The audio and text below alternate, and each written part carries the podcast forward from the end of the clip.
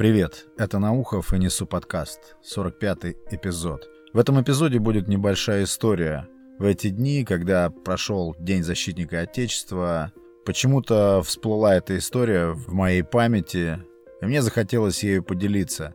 Это как бы армейская такая байка, хотя это быль, все, что в этой истории происходило на моих глазах, и очень впечатлило меня. В одном из эпизодов, который называется «Учителя и ученики», я рассказываю и делюсь мыслями о том, какие преподаватели, какие учителя или тренеры встречались мне на моем пути, какие были их сильные стороны, слабые стороны, повезло ли мне с ними или нет. И там я рассказываю о том, что когда я учился в военном училище, то со многими преподавателями нам очень сильно повезло, потому что это были такие суровые практики войны, пропахшие порохом афганским – глыбы, серьезные офицеры, которые, которые очень сильно были озабочены тем, чтобы вбить в наши головы хоть что-то, какие-то навыки. Очень сильно переживали за то, что в наших мозгах вообще осядет, и всячески об этом пеклись. И вот эта история как раз об одном из таких офицеров. У этого человека даже фамилия была соответствующая. Я до последнего не верил, что это реально его фамилия, это не какой-то не сюр. А, фамилия его была Росомаха. Недавно докатились новости о том, что он умер, ну, будучи уже в годах. Но в ту пору, о которой я хочу рассказать, он был в таком мужском зените в плане возраста и вообще такой стати. Он был очень крепкого такого телосложения, очень внушительной такой внешности, с таким тяжелым, пронизывающим взглядом. И он был очень хорошим командиром, он был, он был очень авторитетным, справедливым человеком. И что интересно, его авторитет и уважение каким-то образом установились сами собой.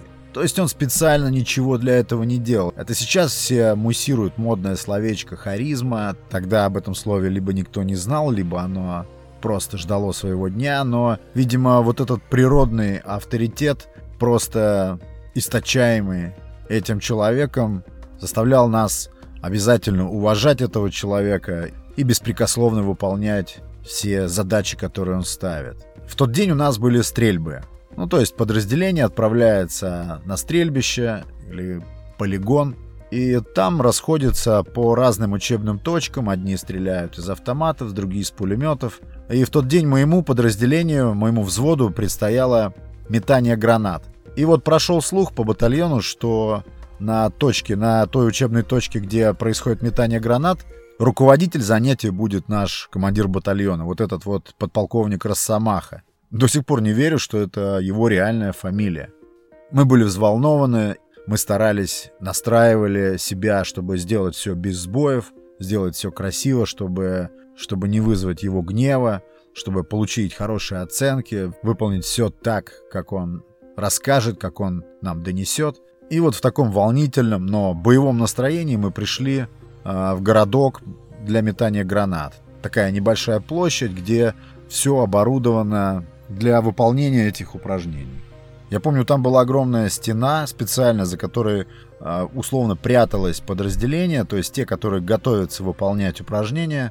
Тот, кто услышал свою фамилию, надевает на себя бронежилет, каску и бежит в окоп. Это просто траншея, но, правда, наша траншея вот эта была обложена бетонными какими-то плитами.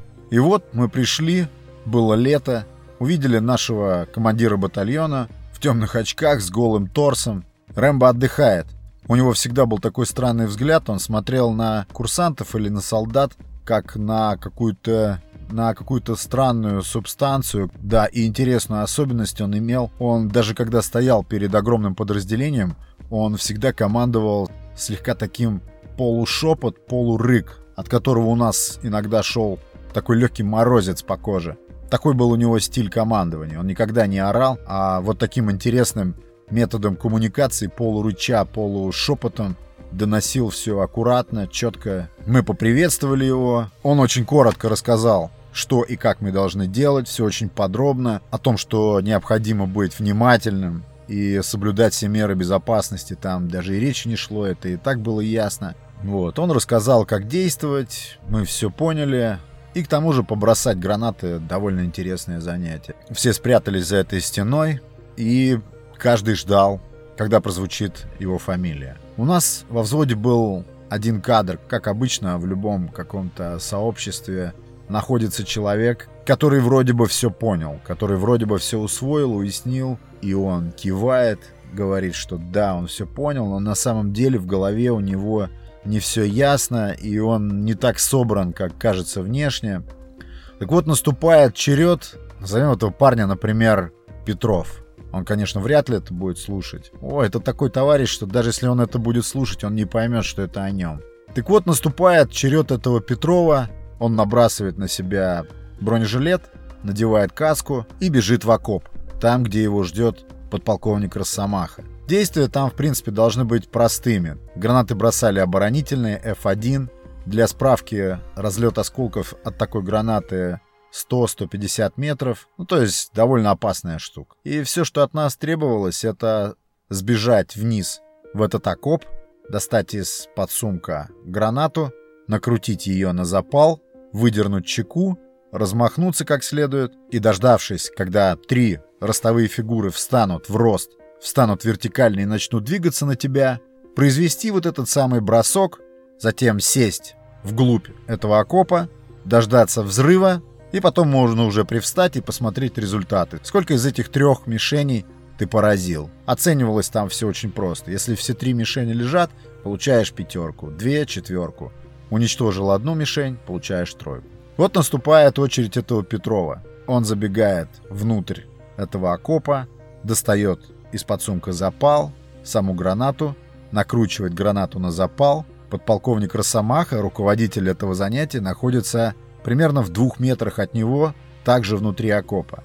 Этот Петров выдергивает чеку, замахивается и своей правой рукой, той, в которой граната, ударяется об вот эту самую бетонную опалубку или что это. И граната, та самая F1, радиус разлета осколков от которой, по-моему, даже до 200 метров, падает ему под ноги. И не только ему под ноги, но и подполковнику Росомахе, нашему комбату. Кто не в курсе, после того, как выдернуты ЧК и ослаблен рычаг на гранате, то есть граната брошена, до взрыва остается 3-4 секунды. Мы все это время сидим там за стеной, мы не в курсе, что происходит. И вот дальше в дело вступает вот этот самый подполковник Росомаха. Поразительная скорость мысли, скорость действия, хладнокровие. Этот окоп глубиной примерно по плечо. А если взять еще и бруствер, то есть ту насыпь, которая перед ним, то это еще сантиметров 30. То есть ты там скрыт почти с головой. И за эти три секунды подполковник Росомаха проделывает следующее.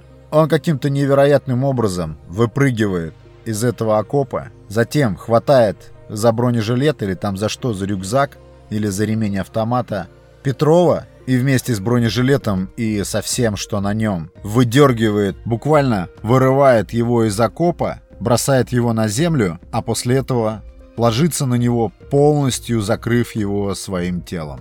И в это же мгновение происходит взрыв гранаты. Их, конечно, оглушило, все осколки ушли в эти бетонные стенки окопа, и, конечно, большая часть их столбом ушла вверх. Но сказать, что это какая-то стрессовая ситуация или какая-то экстраординарная ситуация, это ничего не сказать. Это было реально чрезвычайное происшествие, ну, которое реально могло иметь какие-то кошмарные просто последствия для Петрова или для нашего командира. Но дальше случилось вот что.